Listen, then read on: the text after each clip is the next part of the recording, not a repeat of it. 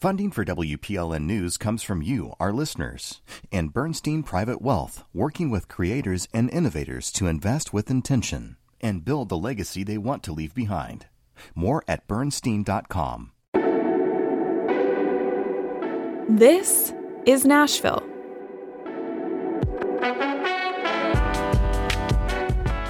I'm Andrea Tudhope, executive producer and director of This is Nashville, taking the wheel today for our host, Khalil Ekulona. As we kick off 2023, we want to reflect on where we've been. For this special episode, I'm going to take you back through some of the best stories This is Nashville brought you in 2022. Now, from the start, we wanted our show to deliver you a variety of voices and perspectives in a fresh and dynamic way. Most of all, we set out to meet you, our community, where you are. In the winter, we met you at the downtown bus hub the night that a free bus line started running to and from Nashville's new cold weather overflow shelter. Well, it's a blessing that they have this thing like this here. We were there when street chaplain Lisa Cook delivered propane to her friend Angie at a campsite hey. in East Nashville. Thought I'd save you some steps. So, how long did that tank last you? You know, I tried to time it, but I've used it so much because it's been so cold. And when Tammy and Ray were trudging through the long process to Section 8 housing. I will say this is just to get on a list to be considered for Section 8. Just hearing me say that just like took hope out of me. I mean, yeah, like I'm still gonna be out here a while probably. Like nearly a year later, Tammy and Ray are still waiting for permanent housing. In the spring, we celebrated the Kurdish New Year, Nowruz, with you in Lebanon. It's something very special to us, so we get very happy when this uh, holiday comes. And soon after, Ramadan, the first in the U.S. for new Nashvillians Rasha and Zainab. Half an hour before sunset, Rasha is frying meat with one hand and stirring the mulukhiyah with the other.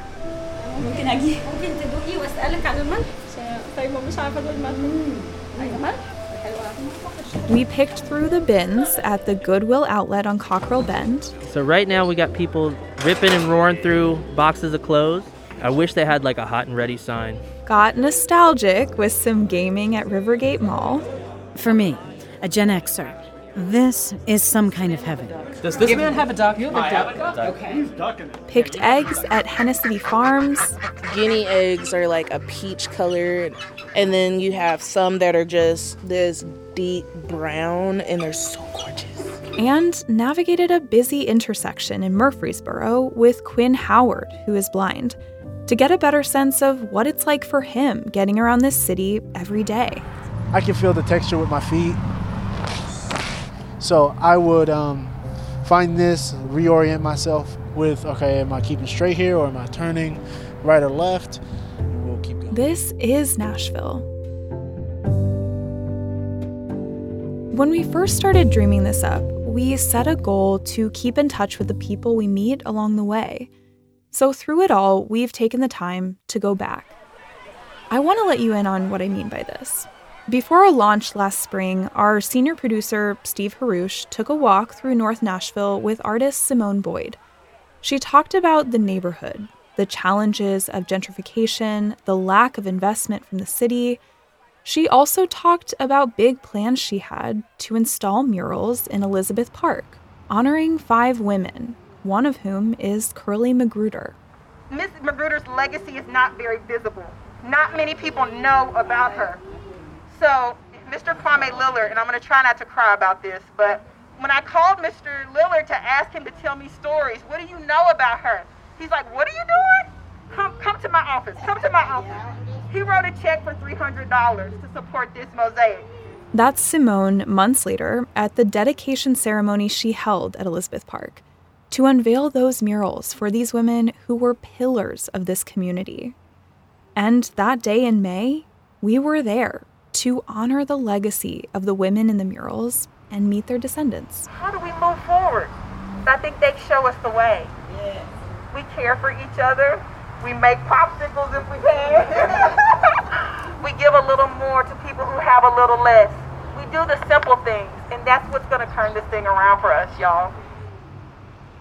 When we first started spending time on this, we didn't know it would lead to a story, and that was okay. But because we put in that time, the descendants agreed to come onto our show to share their memories. There's a lot of time and care that goes into the stories we tell on This Is Nashville, because really, more than scoring the story and meeting a deadline, we want to earn trust first, even if that means not getting a story right away or not getting the story we thought we might.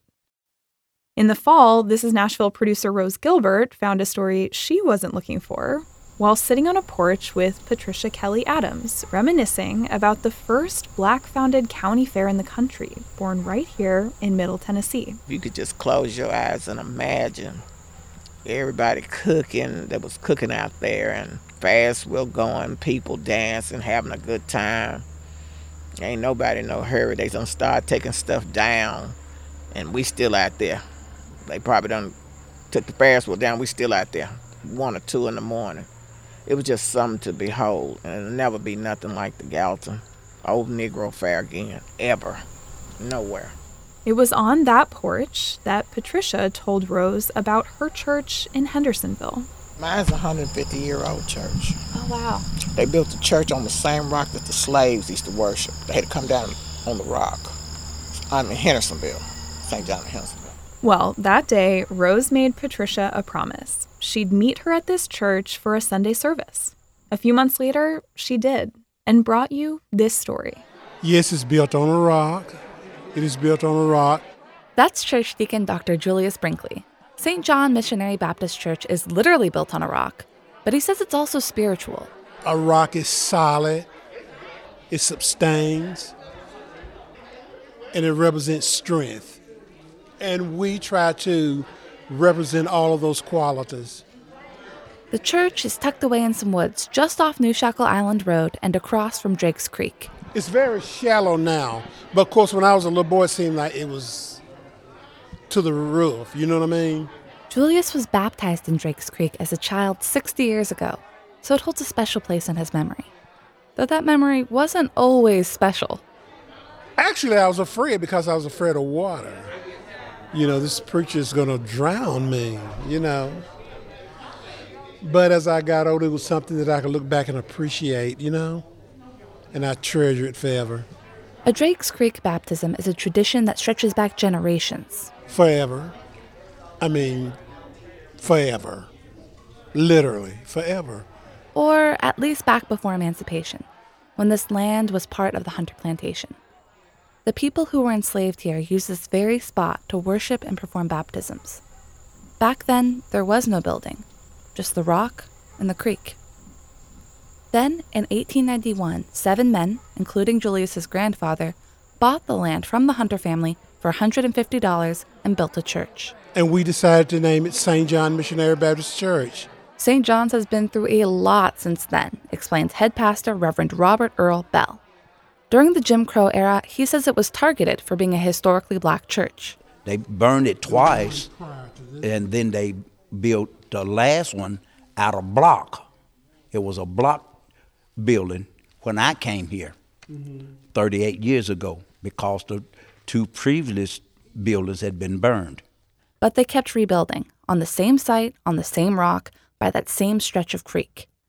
The quaint white building you see today is a 21st century renovation, complete with an indoor baptistry and stained glass windows. But Reverend Bell has tried to keep some of the history intact. As he shows me around, he points to a framed document hanging on the wall. That's the actual deed for the land when they purchased it. This is the actual confirmation. That meant a lot knowing when it first started, and that's why it's important that I put the uh, two different plaques out in the vestibule so people could know where they came from. Even still, that legacy isn't necessarily common knowledge among the congregation, especially its younger members. I had never known that the church had been burned down. Kyra Joy is 12. She's been coming here with her grandmother since she was born. She overheard me talking with the Reverend and tells me it made her feel surprised. It made me feel like confused and lost because I've been like so behind on church history. But Kyra Joy is doing her own part to keep this church and its legacy alive. She always plays a role in the Advent play, and she likes to sing in the youth choir. There's like church songs, old church songs that I know by word because I've been here for so long. 10 o'clock, let's get started. On a Sunday morning, I'm sitting in a pew with Patricia Kelly Adams, who I met back in Gallatin. I promised her I'd go to church with her. And say, Speak, Lord, Speak, Lord to thy servant. To thy servant. As the pews begin to fill in, Patricia points out relatives, church officials, and new babies. On stage, the youth choir assembles. It's hard not to feel the sense of life and hope here, even for a church that's been around so long and been through so much. After the service, Julius Brinkley tells me that sense of life is real. In fact, St. John's has seen a steady flow of new members. Well, I mean, we, we're constantly making progress. We're not stagnant. We're not. We're making progress through growth of the church. More members are joining as a result of the overspill of population in Nashville. And, uh, and a lot of the original members, particularly the young ones, they're returning back and rejoining the church. We have to take a short break. When we come back, I'll show you how curiosity led the way for us in 2022. See how they come. They know that this is banana time. You, you know, if you are, uh, you know, whistling, that means they know that uh, they got some bananas uh, through some guests. Don't go away. This is Nashville.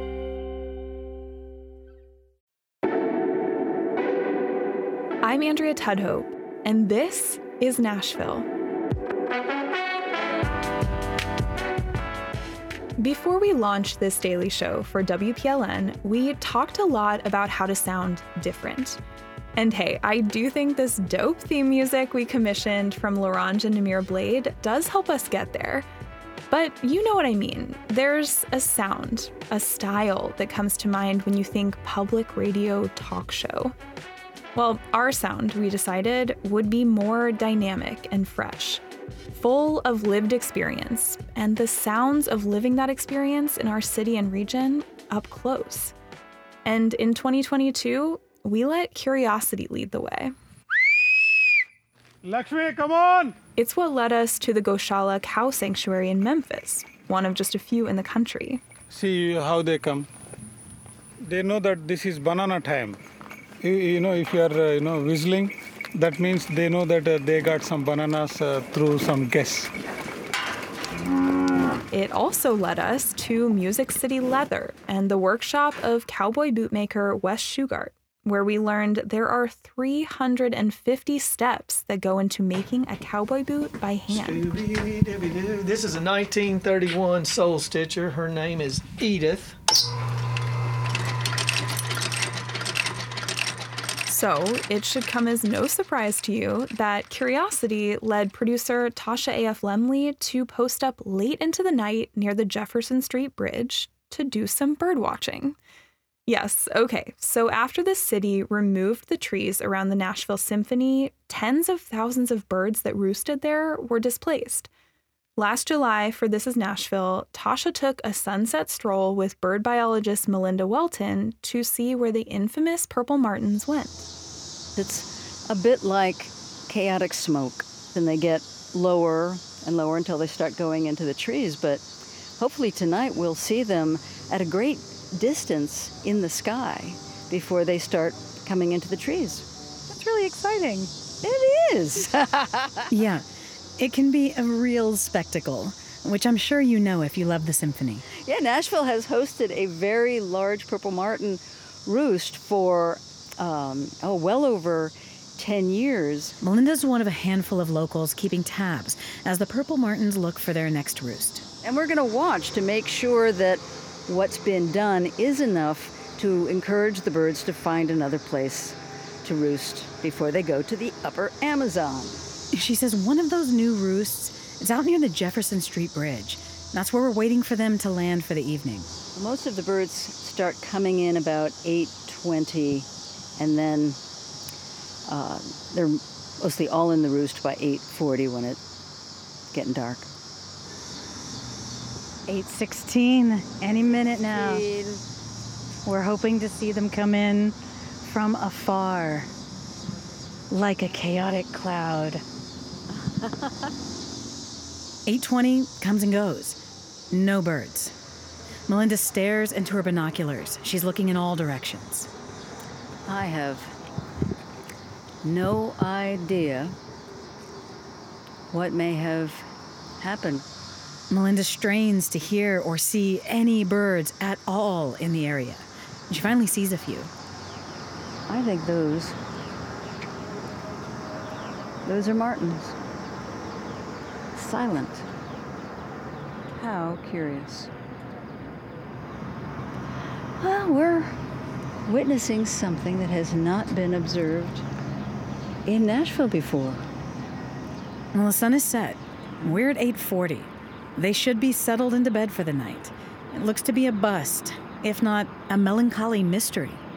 Before we go, I suggest listening under the trees just to hear if anyone may have slipped in under our watch. And right as we step under the canopy, in come hundreds of martins.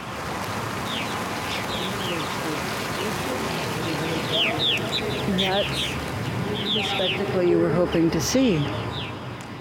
You see, they fly over the trees, they'll swoop around, and then they'll settle into the trees. Over the next 20 minutes, birds keep coming in. Sometimes a couple dozen at a time, sometimes a couple hundred, all in the dark. It's not wise to be so awestruck that I stare up with my mouth open. I should probably be very excited with a closed mouth. All the roosts that I've watched in Nashville, that was the most curious display I've seen. If you're just tuning in, this is Nashville, and I'm executive producer Andrea Tudhope. For this special episode, I'm taking you back through some of the best stories we brought you in 2022. This next one tells the story of how the saber-toothed tiger came to be the inspiration for the Nashville Predators logo and name. I'll let our producer, Rose Gilbert, take it from here. Okay, in the name of research, I have to start by going to a game, right? It's Tuesday night, and Bridgestone Arena is packed. Preds fans are notorious for being loud. They love their team and the snarling saber-toothed cat that represents them. And that cat is everywhere. There's Nash, the mascot, who is a whole lot less intimidating than the logo. Fans actually used to throw real catfish onto the rink that Nash would sometimes ride out onto the ice to collect. But that's another story. There's the giant saber-toothed cat head with glowing eyes that descends onto the ice at the beginning of every game. And then there's the growling sound effects that ring throughout the arena after each Preds goal. Finally, there's the Fang Fingers. During every power play, intense horror movie style music plays.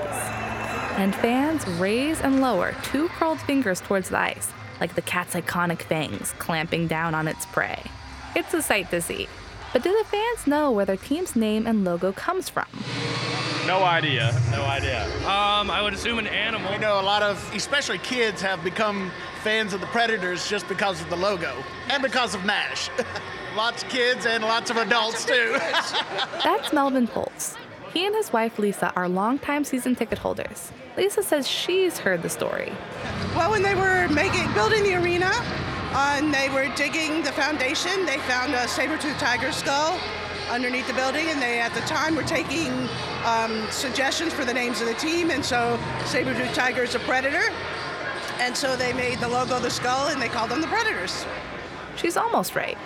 It's true. The Preds logo is inspired by a real saber-toothed tiger that once roamed our downtown streets, long before there were even streets at all.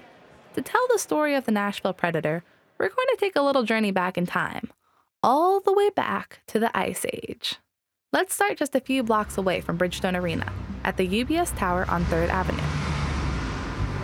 In the basement of the parking garage, smack dab in the middle of spot number 34, there's a heavy metal hatch. You'd never know by looking at it, but just under this hatch is the entrance to a cave where the fossil of the original Nashville predator was first discovered, back in 1971.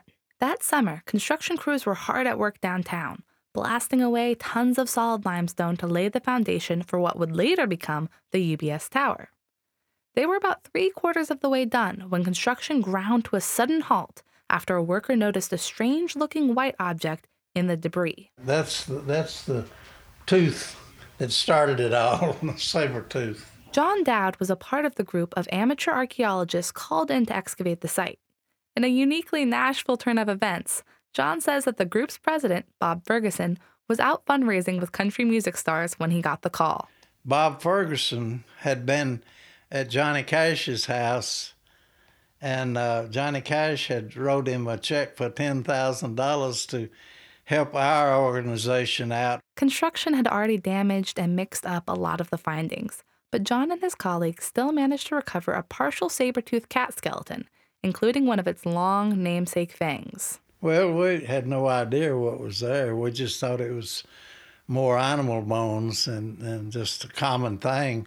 But when we seen that it was early, there was some real early stuff in there. It, we we got excited about it. John doesn't really follow hockey.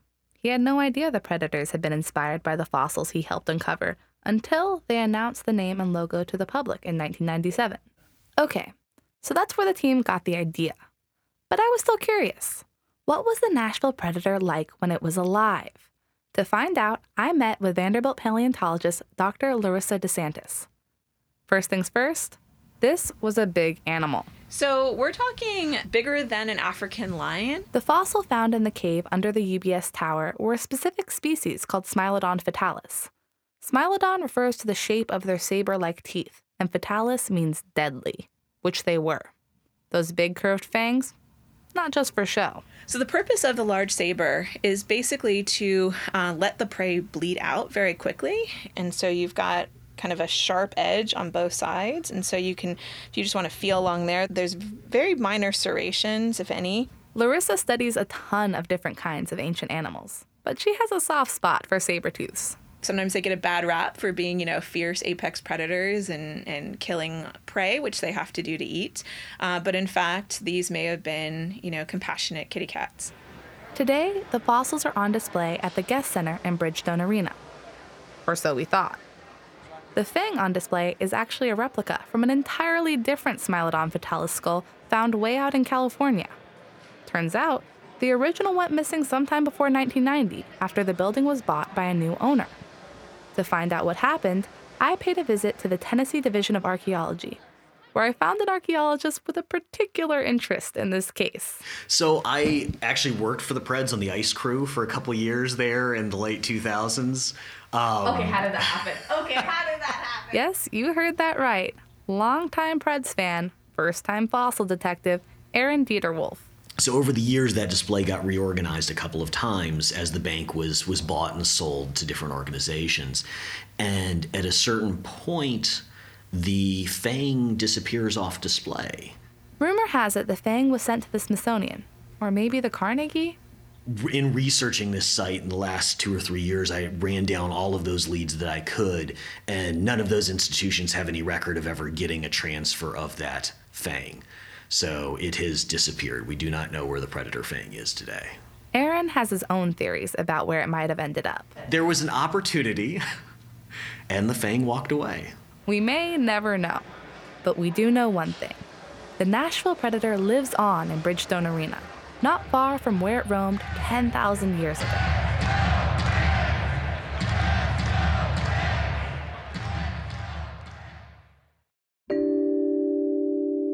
Now, sometimes our curiosities led to more somber moments. About an hour northeast of Nashville, there's a lush green nature preserve. You might not know it from looking at it, but it's a burial ground. In fact, Larkspur is the only conservation burial ground in Tennessee, and one of only about a dozen in the country. Here, you can choose to be buried in a natural way, a process that is something of a ritual for the family and friends one that starts at the bottom of a steep hill. Last year, for This Is Nashville, freelancer Tasha A.F. Lemley got to walk through this process with one man saying goodbye to his son. Jason Zimmerman was just 42 when he died. His dad, Mark, is here to say goodbye. He's a wonderful man. He was wonderful. He was a great guy. What was he like? Oh man, he is full of life, full of beans, you know. I start the hike uphill to Jason's burial site, and it's some work getting to the top. John Christian Phifer is with me. He's the executive director of Larkspur Conservation. Growing up on a farm in western Tennessee, he was fascinated with nature, and he actually had a little cemetery where he'd bury family pets when they died. And this included grasshoppers he'd find. He says he'd wrap them with a shroud made of leaves, and he'd mark the spot with a fork from the kitchen drawer. In seventh grade, I told my parents I wanted to be a mortician, not fully understanding the weight of what I, what that what that work was. He says he wants to honor a life's existence, and he feels natural burial does that. There's something about being so in tune with the earth. And as we're walking up the trail, he's smoothing out tire prints with his feet when something catches his eye. Of course, he picks it up. It's a crinoid. It's a 320 million year old sea creature from this land when this land was covered by a shallow. sea. Is that all? Nah, that's all. A baby crinoid. A baby crinoid. I just have a tendency of picking them up when I see them and may give it to the father today. May pop it back down on the on the ground. At the burial site, Jason is there wrapped in a cream colored shroud that John Christian made himself. Just this morning, before we arrived, he wrapped Jason's body. Cloth straps, they secure him to a pine platform with sprigs of evergreen trees supporting his lower back and under his knees. And roses are tucked into the cloth folds near his chest. It's more like we're swaddling an Yeah. adult body in a way. I guess it harkens back to those leaves that I used on grasshoppers when I was a kid. You just create a design that looks uh, looks appropriate and beautiful and simple, and that does what it's intended to do. We're gathered around Jason's body. A few family members join by FaceTime. Mark, Jason's dad, though, is the only family member here in person. He peers down at his son. Okay. I guess he ain't getting up. Doggone it. True to form, he ain't doing nothing that he don't want to do. The plot has been custom dug for his height. The edges have been smoothed by hand, and a bed of leaves, twigs, pine needles, and flower petals are placed at the bottom. John Christian says it reminds him of the way a mother bird prepares her nest to receive something special. With his help, and a couple others, Mark lowers Okay. Jason into his grave by rope. Slowly, slowly, slowly. Then everyone takes a turn with shovels, starting with the soil that came out last and ending with the topsoil. We bury Jason.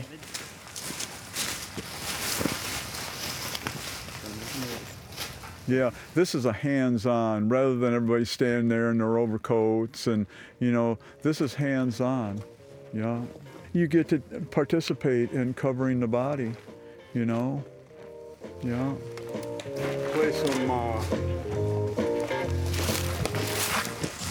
Play some Monkey Man by the Stones after this. It takes about an hour.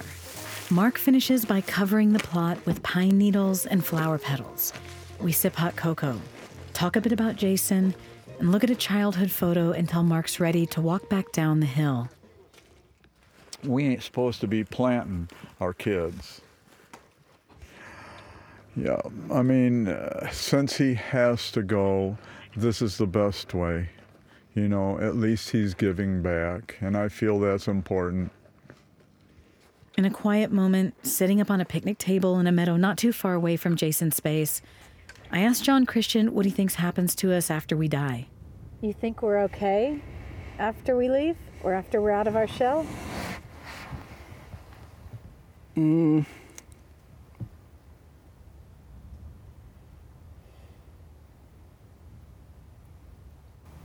I think we're okay. I think we're okay after we die. Whatever is on the other side and whatever it looks like, whether that's streets of gold and living above the clouds or that that's our energy dancing through the grasses and um, coming up with the weeds. I can tell you one thing. When I die and I'm buried here at Larkspur, and my body starts returning to the soil and goes up through the roots of these plants, this stalk of ironweed, and comes out as pollen on the tip of that flower and rides a bumblebee, that's going to be pretty neat.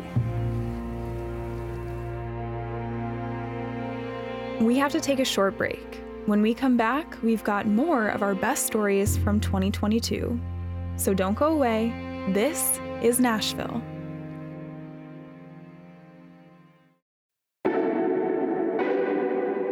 I'm Andrea Tudhope, and this is Nashville. It's no secret that Nashville is an ever changing place. Like the city itself, This is Nashville is always evolving. Our show is a journey into the identity of our town, and that identity is not a fixed mark, to be sure, but there are fixtures of it all around us, even as they fade. So, as much as we set out to follow our curiosities to discover something new in 2022, we also wanted to center the old, sometimes in a new light, other times just as is. And that meant honoring legacy. Like hot chicken. Last June, we hosted Hot Chicken Royalty in our studios. Ms. Andre Prince of Prince's. This chicken started out of an emotion. And Ms. Dolly Matthews from Bolton's. We even got to see up close how Ms. Dolly makes her hot chicken. The dry rub is a spicy dry rub consisted of different spices, which is a secret which I can't say. If I told you, it wouldn't be a secret. Love, peace, joy, and happiness is our secret up in here. There are also legacies that may be newer to Nashville, but lay that same foundation, making Nashville what it is and what it's becoming.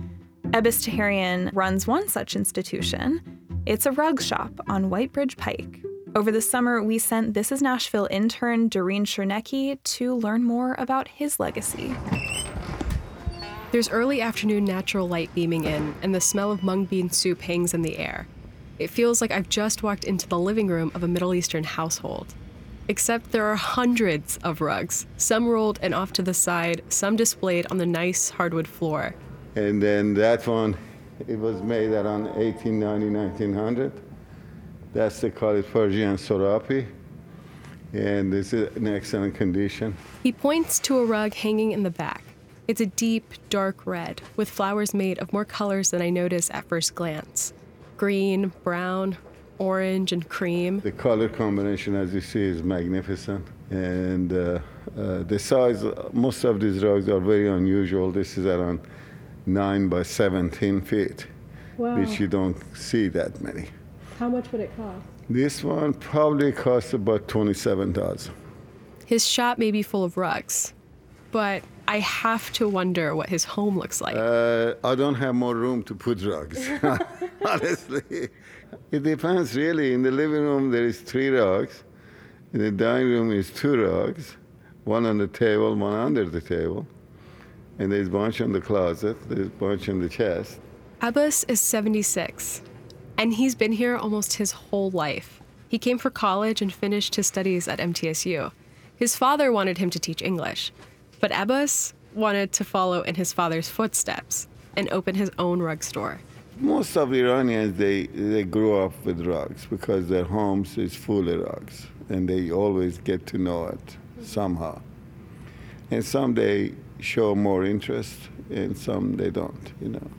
I was always interested in, in uh, the art of rug making.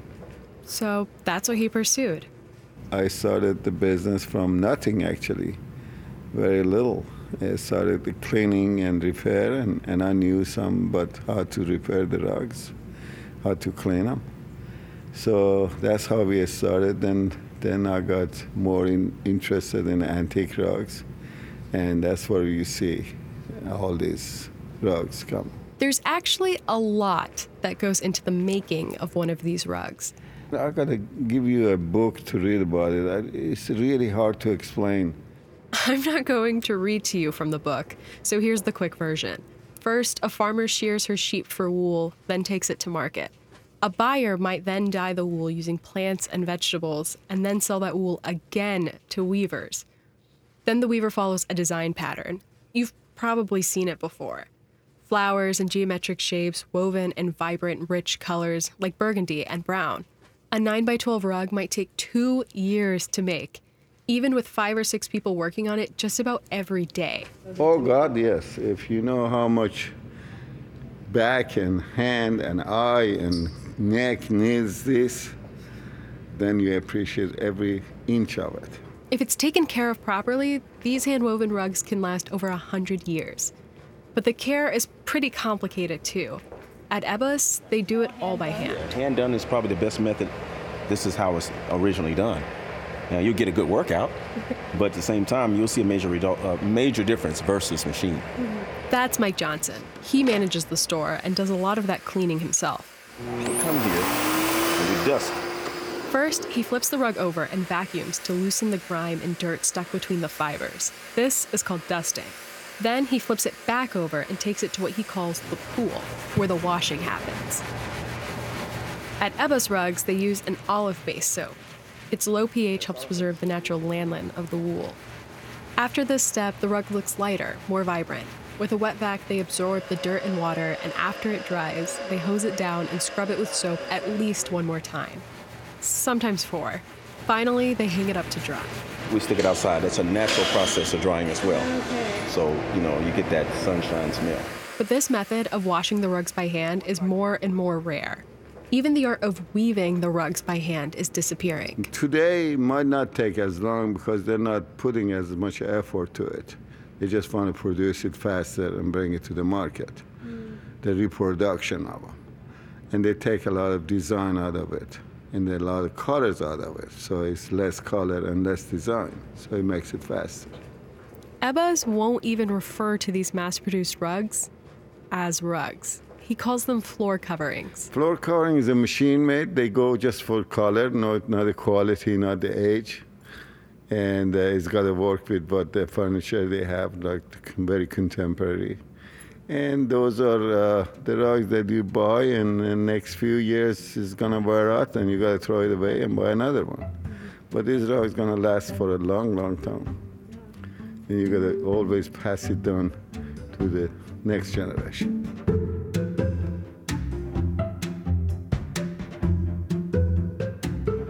If you're just tuning in, this is Nashville, and I'm executive producer Andrea Tudhope. For this special episode, I'm taking you back through some of the best stories we brought you in 2022. All right, speaking of Nashville institutions, how about Lipstick Lounge? It's been around for a few decades, and it's one of just 21 remaining lesbian bars in the country. This is Nashville producer Rose Gilbert takes us there. It's a Friday night, and the small purple bar on the corner of Woodland Street and 14th is packed. Drag queens decked out in heels and glitter mill around in the crowd waiting to perform. Karaoke is already going strong. I think it's a pretty good vibe. I love the vibe. I love the people. I made a lot of good friends. I feel safe. I'm like with my people. Strong drinks. oh hell yeah! It's an awesome place just to be gay, you know, do karaoke and have fun. Yeah. Tonight, the main draw is a drag show. Ms. Kennedy Ann Scott is one of Lipstick Lounge's resident queens. She's been performing here for almost a decade. It is a neighborhood bar with a lot of flair. We are a bar for humans. We love everybody. We take anybody in. This is church for some people. That's right. She said church. This is a safe haven for some people. This is a fun bar, a good time, and you're never going to meet a stranger here. At this church, you worship at the altar of queens like Kennedy Ann as they dance their hearts out. And the bar's founder, she knows all about worship. I'm very spiritual, truly believe in God. Jonda Valentine grew up the daughter of a West Virginia preacher. She was just 20 years old when she moved to Nashville in the 80s with her husband and son. After a while, they divorced, and Jonda spent a few years touring as a backup singer for country star Ronnie Milsap. Between traveling so much and coming to terms with her sexuality, she worried about losing custody. You could lose your kids at that in that period of time, especially in the South. So, feeling a little lost, she came back home to Nashville and prayed to God for an answer. Soon, a little voice appeared in the back of her mind. Open a bar. open a bar, open a bar. I thought, okay, God, if this is what you want me to do, then you show me a sign. And then it came to her in the dead of night a passage from her grandmother's King James Bible ringing in her mind loud and clear. Thou shalt rise up the foundations of many generations, and thou shalt be called the repairer of the breach, the restorer of past to dwelling. That section right there is what meant so much to me because bringing people together is what it's all about. Years later, you can find that very passage printed on the signature purple wall over the DJ booth. Now, John admits getting started was not easy. We didn't know how to mix drinks. You know, we didn't know what we were doing. At one point, she got so frazzled trying to keep up with drink orders that she actually forgot to ask her customers to pay. So, yeah, it was kind of comical. But they made it through, and that's thanks in large part to her best friend and co owner, Krista Supan. Our DJ booth used to actually be right here. that was it. Um, and then the bar was right here. One of the first things Krista did was redesign the bar to fit her and Jonda's exact needs. The guys that were here, I was like, Jonda, come here and stand next to me. So we stood side by side. And I was like, however wide our butts are together, that's how wide I want it to be. So they actually, that's exactly the size it is. They quickly found their groove. Over the years, the bar became a reliable destination for a good time. But without fail, it was also a spot where the community pulled together during hard times. After the Orlando Pulse shooting, they raised over $10,000 in just one night. We want to do something to make this world just a little bit better. And that's what we're all supposed to be doing anyway. Have you made it just a little bit better? Even if it's just the one person, have you have you left it have you left the jersey better than you found it? That's exactly what Krista hopes Lipstick Lounge does for its community. Having that sort of like, you know, rainbow flag flying place that you know you can go to find other people in your community is invaluable. Julie Edwards has been something of a regular since she moved to Nashville just over three years ago. Yeah, like having that ability to be like, okay, I'm feeling really alone and I just need to be supported by com- my community or I need to meet other people who are like me. Not feeling alone, even in a bar full of strangers. After 19 years in business, that's what makes Lipstick Lounge so special. I can honestly say that I feel like I have done more of God's work, spreading love and helping people than I ever did in church. Of the valley, my bright and morning star, I don't care what people say. I'm going down on my knees today, and I'm gonna wait, wait right here until he comes. Lipstick's resident drag queen Kennedy Ann Scott is no stranger to This Is Nashville. Hello. How are you? Good, how are you? Doing all right. Awesome. Our host, Khalil Ekulona, took a ride with her last spring. Every other Friday last year, Khalil hopped out of his host chair and into the passenger seat to ride shotgun with a fellow Middle Tennessean. Whether it was a Zamboni driver, All right, here we go. We're getting on the Zamboni. Never thought I'd say that, but here we are. or Antioch's favorite ice cream truck driver. What's the biggest seller? Strawberry shortcake, uh, chocolate shortcake. The old school. Ice cream sandwich. These stories are honestly so chill. There's not really a plot, there's not always an epiphany. They just make you feel like you're right there in the car with them. So here's the best shotgun ride This is Nashville host Khalil Ekulona took in 2022. This time, he hopped in with a cab driver on a busy Friday night to see the city and its nightlife through her eyes. Are they waving? Oh, no. Might be waving at a an Uber and they're gonna block the Getting road. to the Uber with their chili fries. Yeah. Yeah, that's one thing I don't like. Jennifer Serrano. I'm a Nashville native. And I'm a taxi driver for five years. You taking somebody? No, but you gotta. Take me to uh, 1402 Arthur Ave by Maron Kroger's. What's your name, man? I'm Alex Eaton. Alex, nice to meet you. yes, I'm a native man. Nashvilleian. Really? Yes, I was born here. I must hit the jackpot because I can't believe I'm in a car with two people who are born and raised. In you know they call us uh, unicorns here in Nashville. I'm so lucky. I'm, I'm play the Powerball. I, I wish I was playing. We win the lottery. Oh my gosh. What would you do if you won the lottery? I would get me a house in Nashville. Okay, I mean, look, with the party. housing prices out here, you pretty much have to win the lottery You to sure be able do. to buy a house. That's no joke too. How long is a shift normally? Typically around 12 hours. 12 hours. Do you take a break though? Oh, yeah. A lot of times being in the airport is a break. Mm-hmm. Take a nap in the car. Take a So- nap in the car. Yeah, you can if it's slow enough. I grew up in the outskirts of Nashville, yeah. What part? Joelton area. It's kind of almost country, suburb. So when you were young, did you come down to downtown Nashville often? Uh, yeah, once I turned 21, I sure did. Mm-hmm. and, but it was nothing like it is now. Hello. Need a taxi? What's your name, man? I'm MJ. How how was your night? Good, you know, not too bad. A little dancing, a little shots. Getting home safe on a Friday night out. Exactly. That's why I'm with Jen. That's right. Yeah. What's that? Just trying to go two blocks, two blocks over. Where are you going? 14th Avenue. I'm drunker than hell. I'm over. I'm, I'm in Nashville for a uh, bachelor party. So we Okay. Out of here. Well, you gotta pay first. He stiffed? Yeah, that's the first time that's happened to me. That he's actually said, see you later. Will the cops do anything? It'll probably take him two hours to get out here. So, I'm just gonna have to eat it. That sucks. It does. I picked up two couples. So they're going back to one of their hotels. Okay. One of the ladies, she put her sh- hand on my shoulder, and said, You have to put up with so much. And then she slid her hand down. Oh wow. she was trying to get a tip.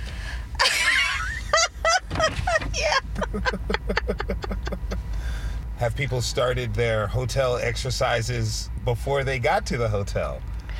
Some of them have tried. I tell them, okay, no clothes are coming off in this car. The trick to dealing with that is to keep them talking, and they can't start. Okay, so three in the back and two in the middle. Let's go around. Where are you from? What's your name and where you Oh, from? I'm Courtney. I'm from Rhode Island. I'm Agneta and I'm from Finland.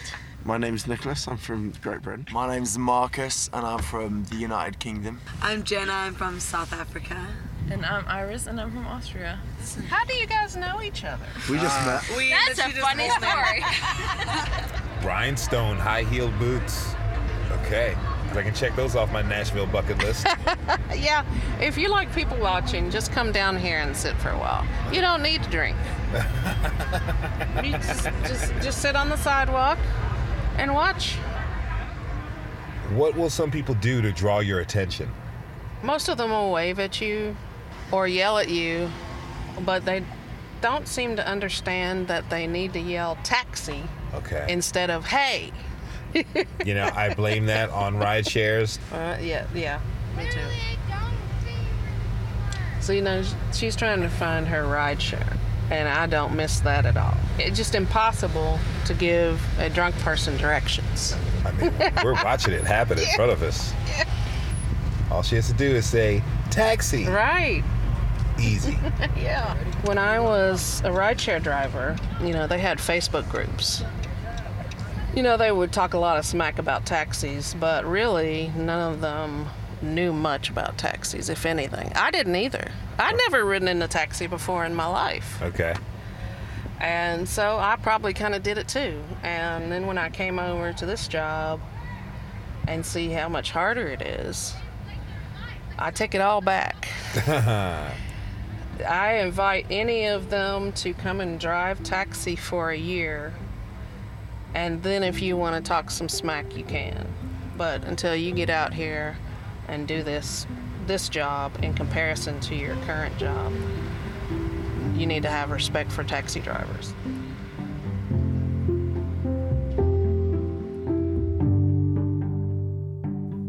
Something that we ask ourselves when we approach a topic is how does this complicate or clarify what it means to live in Nashville right now?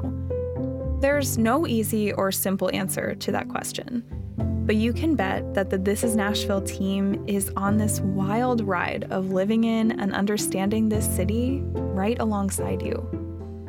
One thing we'll never do is tie a bow on a story. Every story we tell, we see as an opening, the beginning of a conversation with you. So, here's to more of that in 2023. This is Nashville is a production of WPLN News and Nashville Public Radio.